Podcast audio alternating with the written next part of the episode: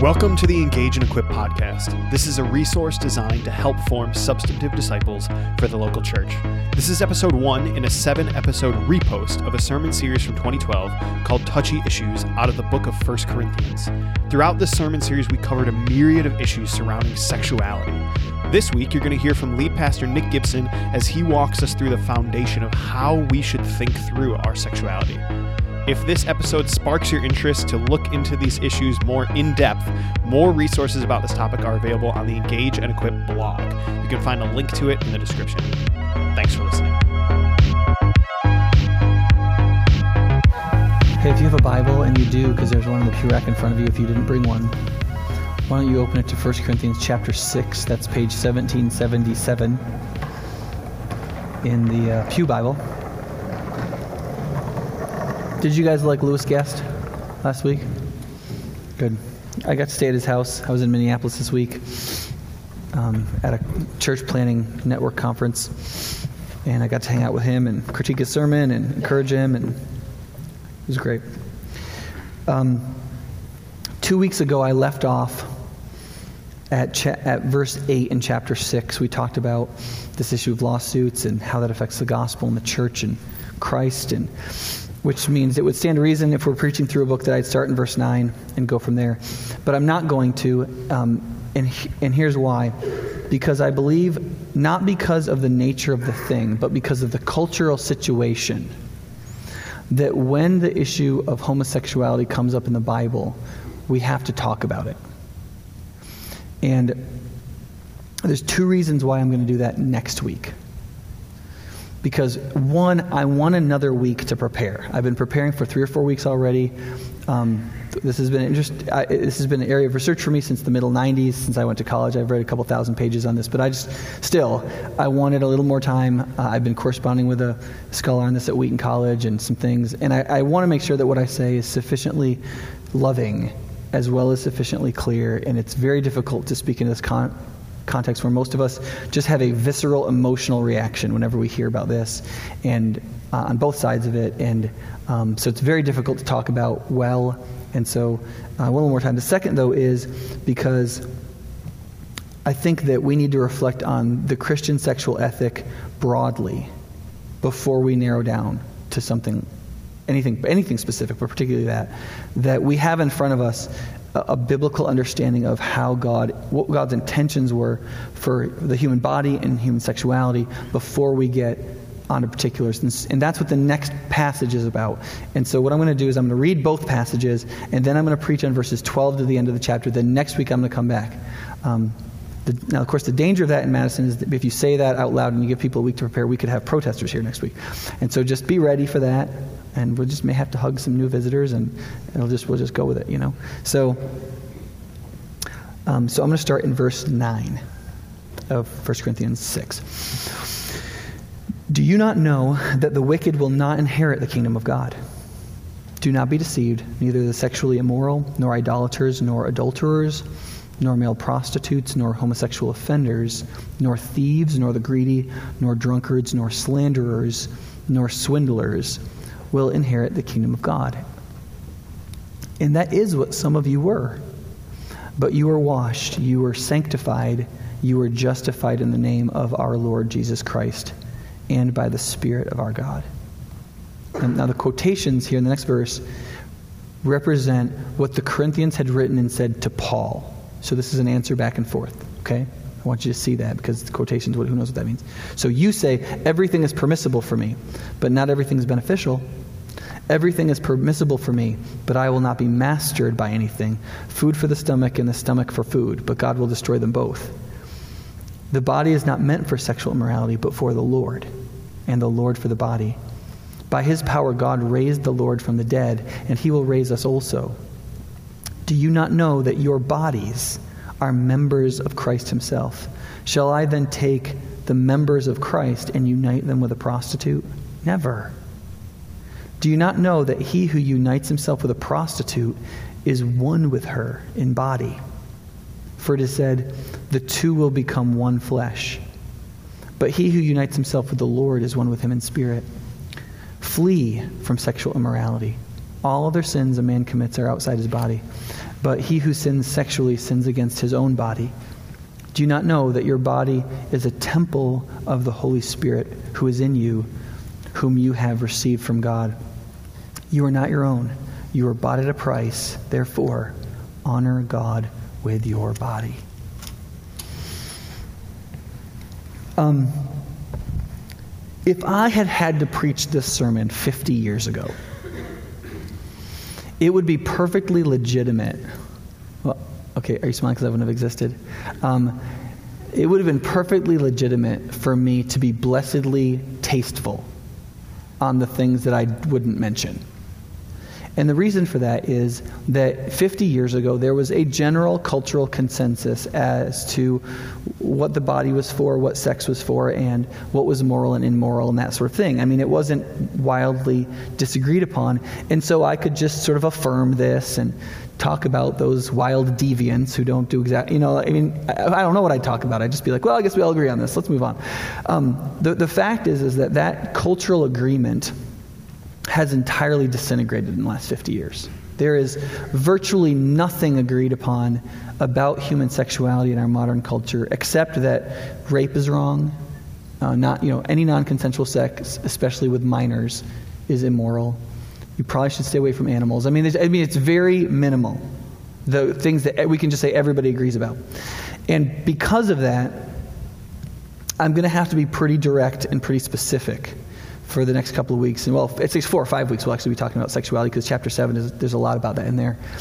Um, and so, uh, I, most of you know that I'm a controversialist. I thrive in conflict and controversy, and so I am really, I'm really trying to um, only be so much as is necessary. But I don't. I need to be. I need to be careful to do my job.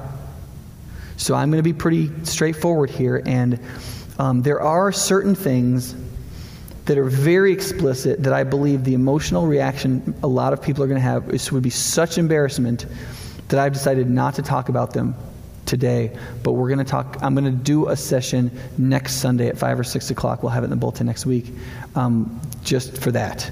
Because I just don't, there's certain things that even, even as, as direct as I'm going to be this morning, there's a whole nother level of directness of what should married couples be doing in the bedroom?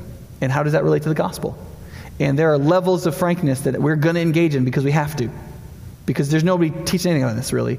And, but that's going to happen on Sunday afternoon because some of you, I just want to spare you that because you don't care or something, I don't know. But um, so I'm going to take it to a whole other level, but there's even a whole other level past that, and I'm going to try to spare you that. But before we talk at all about sexuality, the most important thing to take from this passage is not a theology of sexuality. It's not. The most important thing to take from this passage is a theology of the body. That's what this passage is mainly about. What your body is and what your body is for. Because what we need to understand and, and realize is that throughout the history of the world, and not least today, people imagine spirituality as non physical. There's, you know, there's the body and then there's the spirit. There's, and so spirituality is how we feel, our mystical experiences, our inner emotional life, how we find psychological significance, all those kinds of things. That's all spirituality. And that's all internal, that's all in your heart, and that's not split necessarily. You can talk about it, but it's your inner feelings that nobody else has access to. And that's what real spirituality is. And this passage essentially is saying that that view of, that, that view of spirituality is, is sort of hogwash. That um, spirituality, real authentic spirituality is irreducibly and fundamentally physical. That what you are spiritually is what you do with your body. That whatever we mean by our spirit, and we are spiritual beings, in the sense of non physical, there is more than physicality to human beings, Christians believe. But what this is teaching is, is that the relationship, the compositeness of our physical bodies and whatever we are spiritually, is the fusing of that is sufficient that you can't speak of your spirituality completely apart from what you do physically. That's what it's saying. And we, we need to realize is that is a fundamental departure from our culture. Because what our culture would say is like you can't judge their spirituality. It's, it's you know it's in their heart. You can't judge somebody's heart. You can't get well yeah you can. Because what's in their heart comes out of their body. That's what that's just a fact. If I get in an argument with my wife and we're having this mean fight and I and I and I rail on her I can say that I love her, that that's what's in my heart. But that's not what's in my heart. What's in my heart came out in the fight. And what's in my heart is this justification of me and me being right and getting my way and getting her in line with what I want her to do. That's what's in my heart because that's what I did. And I mean, Jesus said, out of the overflow of a heart, people speak. And out of the overflow of the heart, people also act.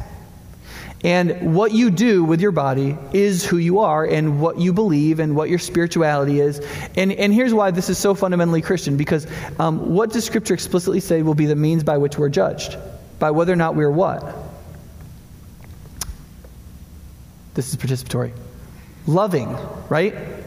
Loving. I mean, the, the mark of a Christian biblically is love. Now, can you love psionically, like psychically? Right? I'm going to I'm going to love you. Do you feel it? Here we go. Ready? I'm going to love you psionically. Do you feel it yet? Right? That's not how it goes. Love is something you do, right? If you love somebody, you talk to them. If you love somebody, you listen to them. And you look at them when they're talking, and you shut your mouth while they're talking, and then you talk and they shut their mouth, and you change their diaper, and you feed them, and you are there when something's happening that's terrible, and you. That's what love is. Love is something you do. And so, and that's how we're judged. I mean, Jesus is completely explicit. And then, and then how does God love us? Right? Biblically, in, in, history, he speaks, he reveals, right? He acts for our deliverance. He, he becomes a human being and dies for us in self sacrificial action so that we can be saved. He raises Christ from the dead. He, he acts. God is a speaking and acting God. Because, why?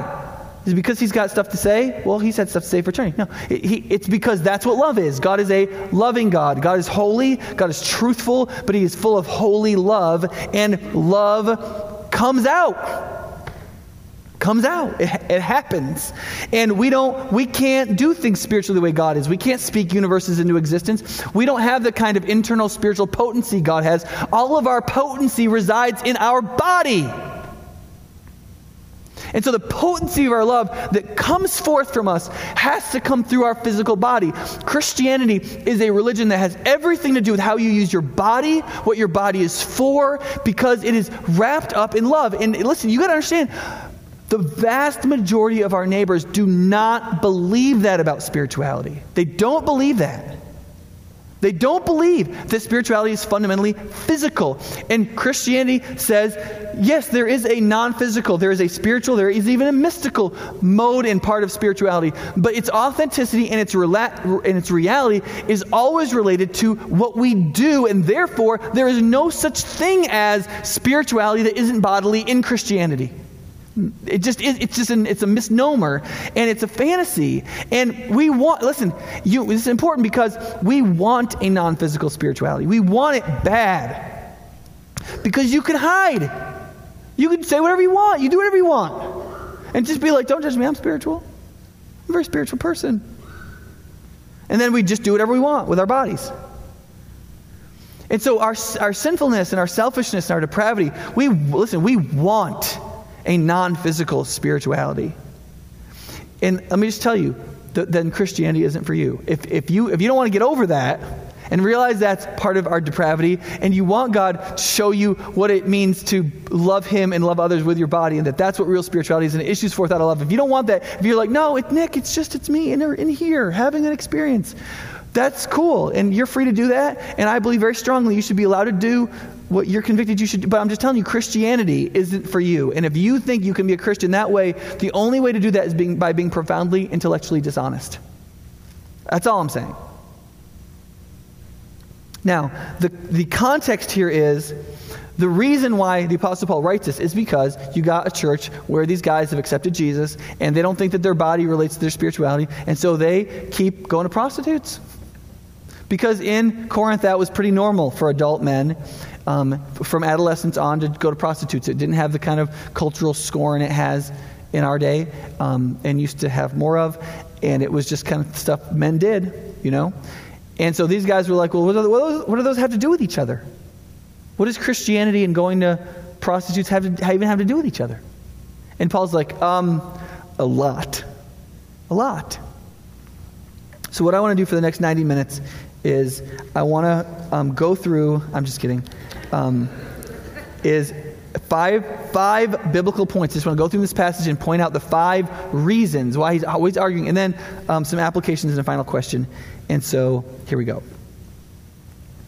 So, the first is this um, that what we think is sexual freedom is really sexual slavery. What we think is sexual freedom really is sexual slavery. If you look at the passage, it says everything is permissible for me, but not everything is beneficial. Then you got to ask yourself, are you the kind of person that says, I'm, I'm going to do this because I, am I allowed to do it? Or is it good to do this? You can learn a lot about yourself by just asking yourself the question, do you do things because nobody can tell you you can't? Versus you do the thing because it's actually good. You see, he's saying is, yeah, you may have the authority or the right to do something. But if you're a Christian, that's really not what your authority is for. That's not why Jesus made you free. Jesus made you free to use your authority to do what is good, what's beneficial, and not really for you, but for other people. Because Christianity is supposed to be about love, right? But the next passage is even interesting. Everything is permissible for me, but I will not be mastered by anything. Now, um, that's funnier in Greek because permissible and mastered are built on the same root, so it's a word play. They both have this root exousia in them. So it's, I will not be, so you could say like this I have the power, but he says, yeah, but don't be overpowered. Or it's within my dominion, yeah, but it will dominate you. So they're saying, listen, don't I have every right to go to prostitutes? Well, the answer theologically is no. But, you know, Paul has preached the gospel to these people. He said, Christ has made you free, right? Galatians 5.1. It was for freedom that Christ set you free. There's enormous amount of freedom in Paul's preaching, and there is in the gospel. And they go, well, this is part of it. And he goes, okay, you can say that. You can say that. It's not true, but you can say that. But here's the problem. The very thing you think you're using your freedom for is going to make you a slave. Because the idea that you can make sex be whatever you want it to be is hopelessly naive. You can't overcome the reality of what you are. And so when you think you can make sex about just fluid exchange and exciting our nervous system for, you know, and it doesn't have to mean anything more than that. The fact is is that that's a false view of what a human is, and it can never work that way. And you can say all you want the people who get involved when they have sex with each other, they're just psychologically weaker and they have bonding issues and they're not whatever. But the fact is is that you just don't know what a human being is if you think that's the case. And if you manage to get yourself to the point where you can just do that, it's really because you've broken something about how you're emotionally wired to be, not because you're stronger and tougher and freer than everybody else. And what Paul is saying is, is that if you believe that, you're using your freedom to make yourself a slave. And I mean, I think the sexual revolution is a great example of that. Um, sex is freer now, but are we, but are we more sexually free? Meaning, is it better? And it's, I, I, don't think it is. And by, by no standard scientifically, in any way it's been measured in the last 30 years, is it better for anybody.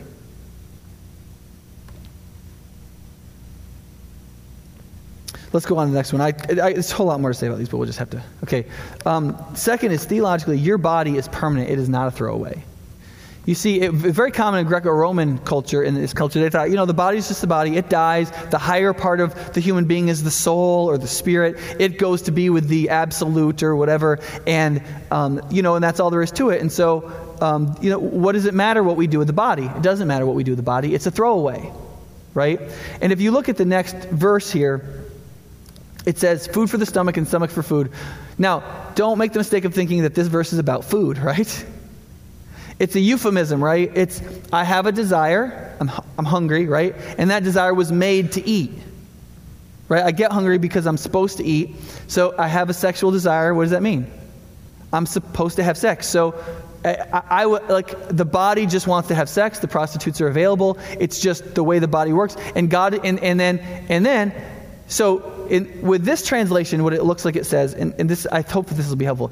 But God will destroy them both. Now, the, the difficulty here is, is that in Greek there's no punctuation, there's no capitals. So you got to figure out where to put punctuation. So another way to translate this would be this that the Corinthian quotation actually ends here. And then Paul's rebuke starts here. So the food for the stomach and the stomach for food, but God's going to destroy them both, right? So you got sex, you got the body, of God's going to, you know, you just do what you want now, and then God's going to wipe all that stuff away, and then we're going to go, our spirit's going to go and be with God, and blah, blah. And then Paul goes, oh, but the body is not meant for sexual immorality, but for the Lord. Meaning, God isn't going to destroy it. The, the body is meant for the Lord, and the Lord for the body. How do we know that? Because by his power, God raised the Lord, meaning the Lord Jesus, from the dead. Meaning, meaning that when God raised Jesus, he didn't raise him spiritually, he raised Jesus bodily, right? And the promise is that he will raise us also, meaning not take your spirit out of your body when your body dies and disintegrates and gets composted, but it goes, and your spirit goes to God. No, no, no. Your, ultimately, your body is raised. You will be a composite physical creature forever. Therefore, and there's not discontinuity. It's not like you get rid of this body, they make a totally different one. Might even be a different gender. Who knows what's good? Going to be wings and jetpacks and stuff. And then you get that, and now they put your soul with that one. No, it, it, if you get to chapter 15, it says that there is discontinuity between. I mean, your body raised in, in, in, in the end is not identical exactly in every single possible way it is now. But what it says is that there is continuity. That whatever you end up being is recognizably similar to what you are now. There's continuity. The body that you have, in a meaningful sense, is the body that you will have. And therefore, it's not a throwaway. And therefore, it matters what you do with it. Does that make sense? Well, then, if you agree, we'll just keep going. The third is he, are, he says, Your bodies are members of Christ. That is, our physical bodies make up Christ's spiritual body in the world. Um, it's, it's pretty common to not really think of, you know, if you think of like if you become a church member or a something member, Normally, you think of like your name going on the roll, you know, or something like that.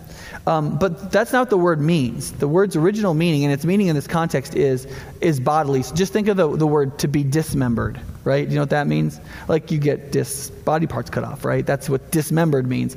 That's because member means body. And so he says your body is a member that not, not a member on a roll, but literally your body is part of a greater body that is Christ's body. And therefore, the significance of your body is not just whatever you want your body to mean. The significance of your body is that it is attached to and part of and expresses and exhibits and is Christ's body. And so then the question is, what should you do not just with your body, but what should be done with the body that belongs to Jesus? Right? And then he goes back to Genesis 2:24 and he says that says when a man and woman come together in sexual relations, that they become one flesh, right? In some way, they become profoundly one. In a way that is permanent. C.S. Lewis said it this way that when a man and a woman come together, they form and forge a relationship that must be either eternally enjoyed or eternally endured. Okay? Now, put the logic together. You've got a prostitute. Genesis 2:24 is true about having sex with her. Your body is part of Christ's body. Should these go together? You see? You see, Bill's got it. No. No, they're not, they're not supposed to go together. And if you think about it that way, it makes perfect sense that they shouldn't go together. But if you think your body's a throwaway, you don't think your body is vitally connected to Christ, just your spirit is, then it then can these go to, it doesn't what does it matter? Yeah, they become one flesh. Who cares? It's a throwaway. What does it matter? But if you realize that you are part of Christ's body, then all of a sudden you're like, yeah, I'm not sure that's supposed to happen. There's a couple other places where that's talked about. We'll get to those in due course in this book. Number four is sexual immorality uniquely affects the body. Now, um, in a lot of contexts, it's been the case where Christians have treated sexual sin of any kind as sort of a bigger deal than any other kind of sin, right? That ha- you've seen that? You've seen that? And part of the reason why that happens is definitely that people love to be self righteous and condemn more sins that we don't do. And so for those of us not involved in those, it makes us feel good to think that those other people are worse. It's the mob mentality. You know, the, the mob's worse than me. They're not going to kill us all, so I'm safe. And it's that way with God. You know, it's, you know God's got to kill everybody worse than me before he can kill me, and he's not going to do that, surely, so I'm okay. So let's make sure that the sexually immoral people are on the wickeder side of me in the, in the coming before God lineup. And that's, that's really dumb, okay? And that's really why that happens sometimes. But there's another reason why sometimes people feel that way and think that way, and that's because of this verse. Because um, it said, like, if you look in 18, verse 18, flee from sexual immorality, right? Flee, why? All other sins a man commits are outside his body, but he who sins sexually sins against his own body. Now, do you see that? I mean, that seems to be making a contrast between all other sins and sexual immorality based sins. And the reason is not in this context that it's more guilt, right? That it's fundamentally worse morally, right? If you go back to the, the verses up above it in verses 9 to 11, it's very clear that people who are sexually immoral and people who are greedy, swindlers, slanderers, drunkards, and all that kind of stuff can all be washed by, sanctified, justified by, made right with God by the cross of Jesus, right? So it's clear, clearly that non-sexual sins can get you can get you where you don't want to go, and the cross can get everybody where we need to go. And so this is it's not an issue of unforgivable guilt, is it? So what is the issue? And I, I, I really wish I had about 30 minutes for just this, but let's leave it here. That there is a way in which Sexual sin doesn't just come out of the body, but it comes back into the body in a way other sins don't as viscerally.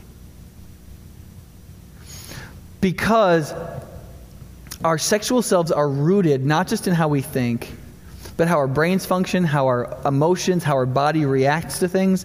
And when when sexual immorality comes out of our body, it comes back and affects into our body in a way that nothing else really does. It gets rooted in our physical and bodily being that self confirms and draws us back to it again and again and again. And it breaks us in a way that other sins don't really. Because of how rooted sexual appetites are in our body. And so he's saying, listen, one of the reasons you have got to run from this thing is because there is a way in which sexual immorality hurts you and breaks you and gets its hooks in you and twists you and bends you in a way other things don't really. There's another level, and because of that, you need to take it extremely seriously, and you need to realize that the body isn't for that. Does that make sense? Sixth, it's kind of a lot of fifth. It's kind of a lot of points today, right?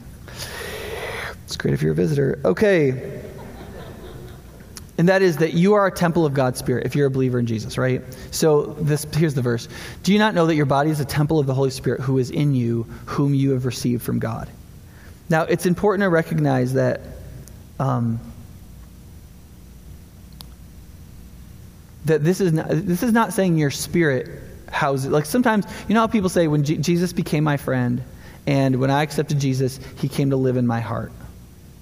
Right? Have you, have you ever said that? Jesus came to live in my heart. And that's fine. That's totally fine. Jesus did come to live in your heart. But here's the, here's the danger of that.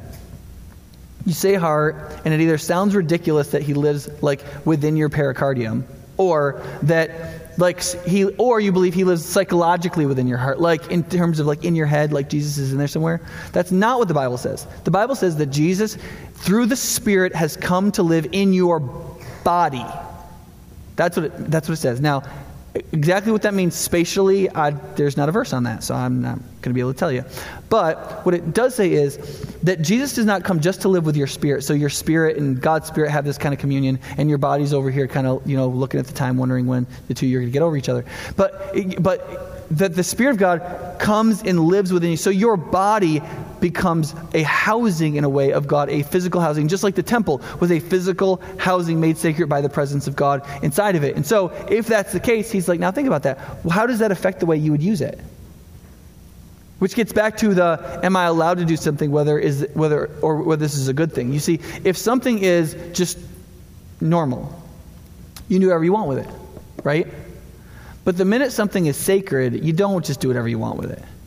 Right? It's got a special purpose. Like one things that drives me nuts is when my kids take something that has a special purpose and use it for whatever they want. It's just they just destroy everything. It just drives me crazy. And I'm like, that's not for that. That's a, it's that's not a hammer. It's a remote control, sweetheart. Can we? I'll get you a hammer. Just ask me, right? It's not. And, and see, when you real when you realize that if you believe in Jesus, you become a temple of the Holy Spirit. That really changes the way you look at a lot of stuff, right? What should you eat? What should you smoke? What who should you get on or shouldn't? I mean, all that stuff is is changed based on what you believe you are. And what this passage is saying is you're part of Christ's body and you are a temple. You house the Spirit of God, which makes you fundamentally sacred, which means there are certain things that you can't engage in. And there's, there's things that you can't do to each other, right? We can't do to each other because they're sacred. They're housing God's temple, on top of the fact that they're already sacred because they bear God's image, whether they believe or not. Now, that only helps, listen, that only helps if you have a emotionally healthy view of what a temple is, right? I grew up Roman Catholic in a really, it was a small church. It was dark. It had these stained glass windows, and there was no fun had inside there. It wasn't. Was nobody. My priest was never mean, but it's just not what church was. Church was. It was dark and it was boring, and the people were old, and you know, I, I mean, and I, I mean, I became an altar boy just because there was this blonde girl that I could like make faces at during the service, and I could actually move, you know, and go get things and ring a bell and put the, you know, it's, it's just making the best of a situation, and. And, and, we, and we had a, and so see, see if you if I say listen you're a temple of the Holy Spirit. Don't you want to be a temple of the Holy Spirit? Don't you want to be a boring dark dank stone church where no fun is had and that you get to be the you'd be like no I don't want to be that. That's that's that sounds awful, right? So I don't. But here's the thing: the question is not what, do you, not what's your experience of a temple. The question is what does the Bible say the temple is supposed to be, right? You go back to the Old Testament and you read about what the temple was supposed to be. And you go, oh, was there, were there sacrifices in that? Yes, there were. Yes, there were. But you know what else was there? The temple was the first place where God's Spirit came and empowered somebody to create art. From the very first moment of his creation, it was to be a place of creativity. Music was commanded to be there. There were, uh, there were about seven annual parties that had to happen among the Jewish people, and they were supposed to be centered in the temple. Almost every sacrifice, about half, well, not every, but half of the sacrifices that were offered to God turned into meals that were supposed to be eaten by God's people celebrating together, which included meat and wine. And they were commanded to eat it happily together. And the, fact is, is though the temple had laws and rules and there was blood and animals died and there was a seriousness about the relatedness to God, it was a place of art and creativity and music and dancing and partying and meat and wine and fellowship and community and love and hope. That's what the temple was commanded to be about. Everything God reveals in the Old Testament was that the temple would be that kind of place. And that's what you are. That's what you are and you get to house the Spirit of God. And then, what if you are that? What are you or aren't you going to do naked? I mean, you know, I mean, just think it through. And then, lastly, on this is the last verse says, You're not your own. You were bought at a price. Therefore, honor God with your body. Jesus died for your body, not just your spirit. He died for every last ounce of you, and He died for your body. And what should a cross purchased person live like? If, if Jesus gave His life to pull you out of sin into the freedom of the Spirit of God, what does it mean or look like to go running back in, right? It doesn't make any sense. You're not, you were, you were, you were saved from that. You were ransomed out of that slavery so that you could be His and so that you could be free. What does a free person act like? They're not supposed to act like a slave. So, okay, some quick applications of this. The first is um, we have to become a people of profundity over intensity. But as a culture, we are a people of intensity over profundity. And here's what I mean by that. Um, there are fundamentally two ways human beings experience pleasure and joy, and we are creatures constantly seeking pleasure and joy. Everybody from the moment that they're born can appreciate intensity. We all have brain pleasure centers, we all have nervous systems, we all like to feel good. And there are lots of ways that we can feel good, and we can increase the intensity of that feeling good and feel good, right? There was apparently there was a um, an experiment done in the 70s where they, they found a way to stimulate a rat's brain pleasure center. And then they gave the rat the choice between going back into that part of the case, cage and stimulating its brain pleasure center or eating. And apparently, they had to get these rats and revive them because they would just go over there and just keep stimulating, keep stimulating, keep stimulating their pleasure centers. Um, and that's what food and sex and drugs and all kinds of things um, do for us. Adulteries, um, they, they evoke our most visceral pleasure centers, and those are very intense and very pleasurable experiences. The idea in being human is to develop the, the moral and spiritual capacities of profoundness so that the breadth of ways in which we can enjoy life and be happy become extremely broad. And the areas of intensity that we're meant to experience, we add a profoundness to them that keeps them under control so they don't go buck nuts crazy. And it actually increases how intense they are because of the added profundity. Why, why in sexual studies do married women have more and more intense orga- orgasms than any other women in the country or the world? Why is that? And more so if they if they indicate that they have good emotional relationships with their husband. Why? Well, here's why. Because relational profundity is attached to sexual intensity, and the two amp each other up so that the intensity increases, and then that emotional intensity amps up the psychological profundity, and they feed off of each other, creating a more and more intense experience. So that a married couple that's psychologically healthy and that has a profound relationship can have more intense sex than people whipping each other with leather all the way up to here. And they just don't need that stuff. They just don't need it. Because the guy called on his way home and said, Sweetheart, can I get you something on the way home because I love you and I want to serve you with my body? Can I get you some cookies and cream or whatever? It's just a, it's just a fact. I mean, why are there people who've been married and very sexually active for 50 or 60 years and they just don't need pharmaceuticals or and they just don't need drugs and they just don't need toys and they just don't need role playing and they just don't need to do it upside down or in the on the porch or it just they, they and they're just like, "Oh, we're still having a lot of fun." How is that possible? When, if you go to your doctor's office and you pick up a Cosmo magazine, you will read a letter from a 23 year old girl writing in from New York City saying, I've been dating some guy for eight months and he wants to do this, and I think it's a little demented, but that's just, he feels like he needs that for our sexual experience to be intense, to be fun, to be. Why? Because there's intensity, but there's no profundity in the relationship. There's none. And so you just need more intense arousal, and the only thing you do is to change things. You got to change things. You got to do something different. You got to because that's what intensity uh, arousal addiction creates a person who needs an ever increasing intensity of experience that's why nobody wakes up one morning and says you know what i'm going to go out and i'm going to find the most hardcore porn i can possibly find and like tape it up in my office nobody does that nobody does that Nobody just goes, wakes up and goes, you know what? I'm going to get me some kitty porn. People don't do that. They're, but they get intensity, arousal addicted to something, and then you just have to find something that's more intense. And your body's biological systems can only create intensity a few ways. You're just up against science. The only, there's only certain things you can do. You can add profundity and be psychologically healthy, or you can get more deviant. It's up to you. It's just up to you. Hope that didn't meddle.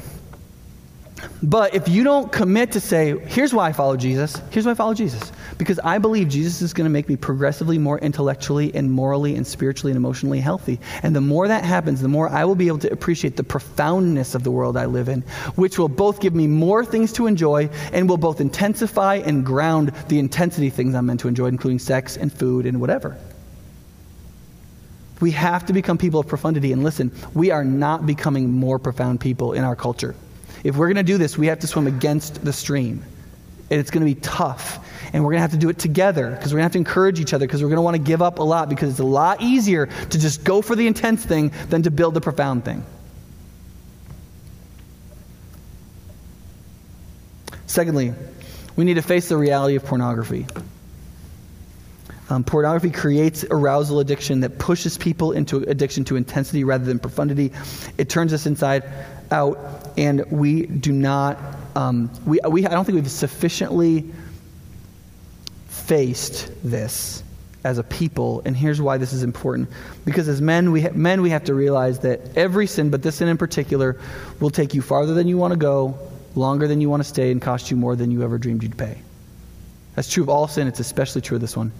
Um, and what we also need to know is that for, for parents, and you know, if you're a parent of a even if, even if you got all daughters, it doesn't matter. You, there's got to be if she's going to get married, there's got to be a man worth marrying right? I mean, there've got to be men. And a number of secular psychologists have been coming out fairly recently and been saying what some pastors have been saying for a really long time that manhood is being completely eviscerated in, in contemporary culture. Um, and it is, it is staggering, and it, and it is all the while happening while pornography is the fastest growing industry in America. I don't know if you know that. Pornography is the fastest growing industry in America. For every 400 movies created in Hollywood, 11,000 porn, movies come out. 11,000 for every 400. And you could argue that some of the Hollywood movies are just about porn. um, pornography is a 15 billion with a B dollar industry in the United States, which means it's larger than pro football, basketball, and baseball combined. And 80 to 90% of, of porn that's consumed in America is consumed free. It's a 15 billion dollar industry, but 80 to 90% of it is consumed free. Because there's so many young girls trying to get in the industry because they think they can make some money. So there's a ton of free stuff out there. So you take whatever, however much pornography 15 billion creates, and you multiply that by nine times. The average young man in America views 50 porn clips a week. And then add this to some other phenomenon like gaming. The average young man by the time they're 21 plays 10, has played 10,000 hours of gaming, usually in seclusion, usually by themselves, not aiding in that young person learning how to relate to other people, especially an insane sex that puts out phosphorus and contradictory signals. And so there, there have been studies of younger men off in college, and the anxiety level in young men going to college and relating to women is through the roof. They, they, they're, they're getting worse at talking to people. They feel more anxious. And it's not just like, will she say yes? Now it's, I don't know how to talk to her. If you look at numbers about men right now, they're 30% more likely to drop out of school. Out, girls outperform boys in every subject on every academic level. From kindergarten to PhD level, women outperform men across the board in numbers and in output. Men are, men are in record numbers not going to college, not finishing college, not caring about college, not finishing high school. And if you need the help logically, they're a lot more prone, if they do so, to become criminals. Two, thirds more, two thirds of special ed students are males, and they're five times more likely to be labeled ADHD. Um, if you go on my blog, there's a video from um, Philip Zimbardo, who's an emeritus University of Stanford professor on this. He's not a Christian. But he, he, explores in just a five minute talk, you, you need to go see this, about how gaming and pornography and some of these things are eviscerating masculinity. And here's, here's why I say it that forcefully, because the question is okay, what do we do? Here, here's what we got to do. Um, let me and let some of the other men um, do the work of sticking it to guys who've got the porn addictions. Okay, don't you do it. Because listen, um, we, manhood did not get passed on, okay? And, and, and the, the older generations of men, um, a lot of them have been, have been great men. But culturally, manhood didn't get passed on. There's generations of young men now. We're generations of boys. We don't know how to be men. We've never been called. We've never been shown how to be men because it was just assumed you knew. Because I guess there were there were generations of manhood where you just watched your dad and you just did it, and that's all there was to it. And culture didn't change as rapidly, and so you just kind of figured it out, and you were a man. And there wasn't pornography on every phone. You know, and there weren't false women everywhere, right? And so you just you know you picked a real one, and you you know figured out what you could do. And, and now that's not the case. And so we've got men. And so here's what we've got you've got a man who's looking at lots of pornography and kind of caught in this thing. And here's the thing sexual sin feels worse than every other sin because, because it's a sin against the body, because it gets a hold on you, psychologically, what happens is the feeling of being trapped takes on a moral connotation so that you feel completely lost too. The, the feeling of, of being addicted and trapped and a, unable to get free um, cr- creates an association to guilt so that you feel, you, just as you feel out of control, you feel salvationally out of control too and morally out of control. So that you don't feel like God loves you, you don't feel like God wants to help you, you don't feel like the gospel is for you. And it's a very it's a very confusing kind of situation. It's extremely visceral. It is an addiction. And, and here's what we got to do we got to help these guys. Okay? We got to help them. Listen, I want you to know, uh, you probably want to know this since I, I don't have a pornography addiction. I don't look at any pornography. But guess what? I have software on every device I own to keep me from it. It, my wife gets an email of every website I ever visit, including two of our elders, Dan Pika and Jim Tanner. Because uh, that's how terrified I am.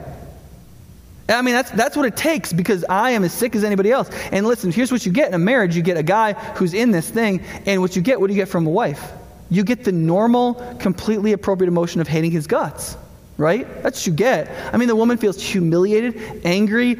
I, look, I'm a real three dimensional person, and you have to have. And but here's what happened: is that perfectly legitimate? It's perfectly legitimate. Is it is it the exact right emotion of an emotionally healthy person to be really angry about that if you're a woman? Absolutely, right? But what what are you going to get from it if you just then turn that loose on him? Right? It just destroy. It's just going to defile it. Everything's going to is going to fall apart. It is. Right? And so one of the things I think we need to do is I think we need to I think we need to face this thing. We need to say, listen, we need to get the dudes together, and we need to try to help. We need to do something helpful, and we need to not just gut them. And we need to recognize the, the profound addiction. We need, to, we need to recognize the sexualized culture, the profoundly sexual. I mean, there's pornography everywhere legally. And we can't flee from that. We're just driving down the road. I mean, we're just looking at a website about apples. You know, like you can you can you can Google like fish fry and you'll get naked women on Google. I mean, it's crazy, and and you just and that's the culture that we men live in. And we and so listen, we, we're going to have to be constructive, not self righteous about this, because otherwise it's just nothing's going to happen. Nothing good's going to happen. But the guys that are stuck in this and the guys that aren't stuck in this are going to have to band together and they're going to have to work hard at this. And listen, and it's going to it's going to take very bold, very heroic. Listen, you listen. If you are a guy and you are just this deep in this, listen, you have an opportunity to be a hero. This is the hardest fight you'll ever fight. You need to be the hero that slays the dragon of you. I mean, you just you. That's what it's going. It's going to take. It's the hardest thing you're ever going to do, and you have to fight you, and you can win the regenerate, redeemed, Jesus loved, Jesus died for, part of the temple, the temple of the Holy Spirit, and a member of Christ Himself is in there. And it can flourish.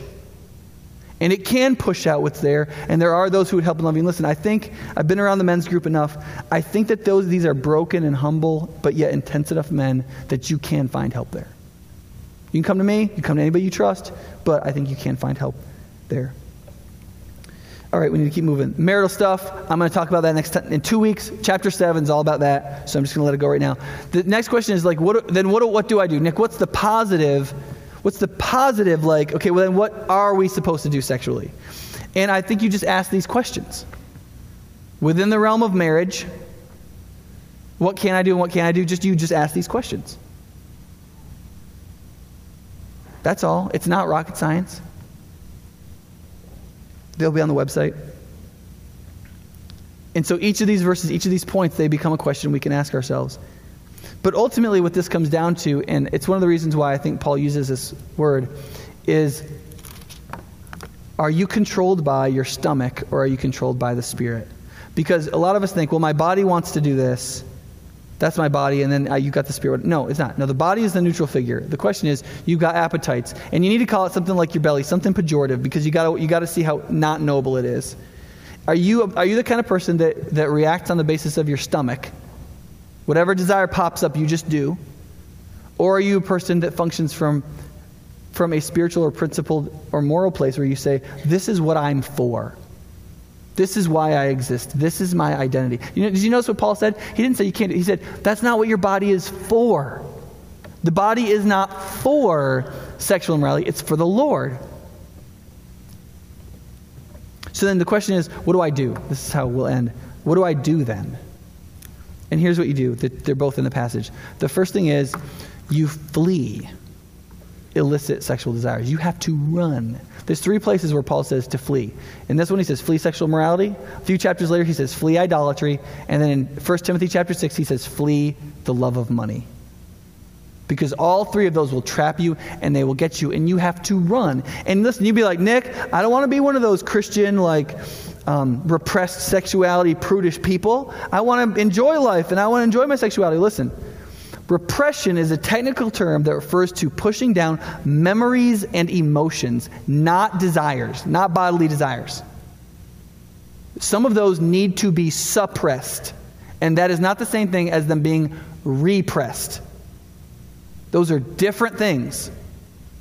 And people conflate those all the time. And here, here's what you need to understand you need to get past the hesitation and just run. Okay? And th- let me give you a quick hunting example. Um, deer, the bigger the buck, the more likely he is to take one last look at what he's running from. And a lot of us are like that. We're like big mule deer bucks and we just we, you know yeah I, i'm going to go buy that magazine rack at the store but i just think i need to see what baby bliss is like you know or how i can have a beach buddy in nine weeks and i've watched like you can go online you can watch hunting videos. Just type in mule deer hunt colorado or something like that on youtube. And here's what will happen. The hunter will be there and the big buck is there. And all of a sudden the, the buck turns to leave and the hunter goes oh stink and the, you can hear the guide. The guide goes the guide goes get your scope on the deer. Before he goes over the top of the hill he'll look back one last time. And, and just like clockwork, that mule deer will walk up that hill, he'll get up to the top, and he'll stop, he'll turn broadside, and he'll turn his head back and look. And that's when you hear, and it goes, and, you know, runs off a little bit. It's, and it's because you had to have that one last look. Now, that's, that's different than turkey hunting. Turkeys are totally different. You, you hunt, get you a camo, and you just breathe a little wrong. You just blink your eye, and they like feel it. They don't even have to see you. They just think something. They are gone. They're gone. They, just, they run. They fly. They they gobble. They do just. They just as fast as they can go. They are gone because they're little birds. What are they going to fight? I'm going to claw you with my toe. You know, what they going to do? Nothing, right? And because of that, a lot fewer turkeys die a lot because they just they just run right and listen guys and girls this is the only time when the spirit the spiritual application for the sermon is listen you have got to be a turkey you have, you have to you have got to be a turkey as opposed to a deer you just got to go okay because you cannot change how your viscerality works you can't change that you are supposed to be driven insane by your wife when she is just trying to go to bed Okay? That's just, it's supposed to be like that. You're supposed to be like, oh yeah, baby. You brush those teeth. You know, that's, that's supposed to work like that. Okay? And you, and you want that. And wives, I know it annoys you, but deep down on some level, you should want that. Okay? And listen, and, and it's supposed to work when you're like 68. You know, you're 68, you come out of that salt and pepper hair. and your husband's like, mm, yeah. You know, it's supposed to, and look, look, we got to be pretty visceral for that to keep working. You know what I'm saying? It's just, and, you know, time does things to all of us. You know, you, like, I want my wife when I'm, I'm kind of older, you know, I'm like, uh, and I'm just like, baby, I can't, I can't climb the bed by myself. Can you help me? She'd be like, I can, sure, I can help you. I can help you get it. You know, that's what I want that, right? But what that means is the pornography, all that stuff's cheating. That's all cheating right? And so you got to run from that because God, God didn't make a mistake when He made you visceral. He didn't make a mistake. That sexual experience is supposed, listen, it, sex works like heroin on your brain. I don't know if you know that. It's like a little bit of heroin on your brain. And here's why. Because it is supposed to transform your spouse emotionally in your eyes in that act and moment. Because it's supposed to fuse you together forever. In a family, in a marriage, as a couple, against the world, living together, totally one. It's supposed to do that. And because it's so intense, things can cheat in on it right? And then the second thing is, um, then what do I do positively? Okay, that's what I do negatively. I run from the, the sexually immoral stuff. But then what do I do positively? Well, just ask yourself, based on those other questions, how do I live in such a way that glorifies God and displays Christ in my, sexual, in my sexuality? And I'm not going to get into, um, listen, next Sunday at 5 or 6, whenever we have it, I will get extremely direct about this, including positions, toys, all that kind of junk, because it's got to be talked about theologically. Uh, listen, that is theological. And I will get that graphic, but I'm going to spare the rest of you who don't want to hear about that right now on that. But listen, everything we do is theological. Everything we do. Our, our sexuality is profoundly theological. What we do to each other, what that means. Everything we do sexually means something in our relatedness how we do it, its positionality, where, how privacy is involved or modesty is or isn't involved, when that's appropriate, when it isn't, what kind of positions say what about how we're emotionally interacting and serving or not serving each other. All those things have emotional and theological and interpersonal implications. They matter. And they, and, I'm not talking about right now. So you, you can either think it through yourself based on what I gave you or come and get help in the remedial session. Um, but here's the biggest issue, and we'll end. We're getting right now. Um, the biggest issue is this: what what you're going to do with your body will ha- will have everything to do with what you think you are.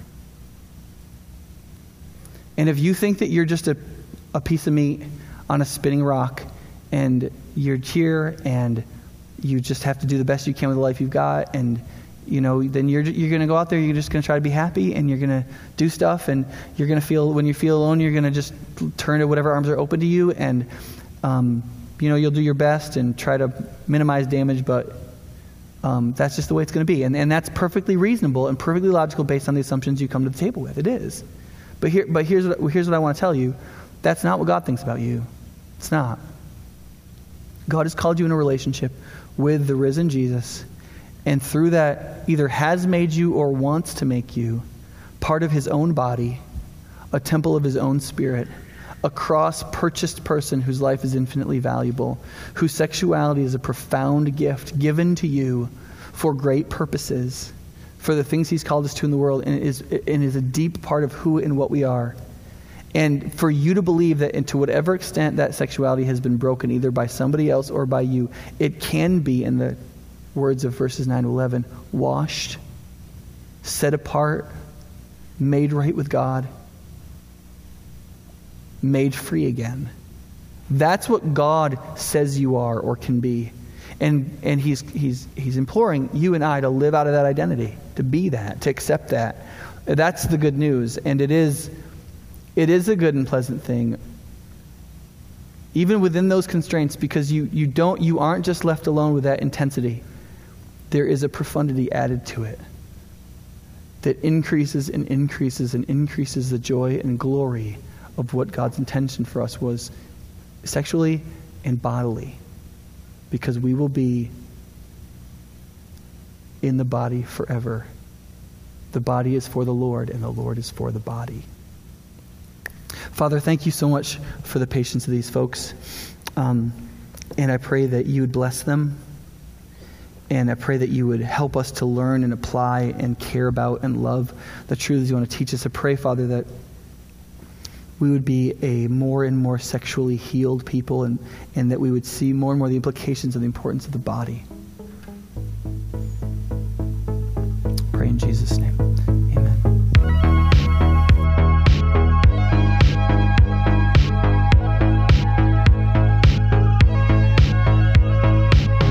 Thanks for listening to this episode of the Engage and Equip podcast. If you'd like to find more episodes, you can go online to highpointchurch.org slash podcast. You can also find us online on Apple Podcasts, Google Podcasts, Overcast, and other apps like that. We hope this episode was helpful to you as you grow in becoming a substantive disciple and a part of the local church.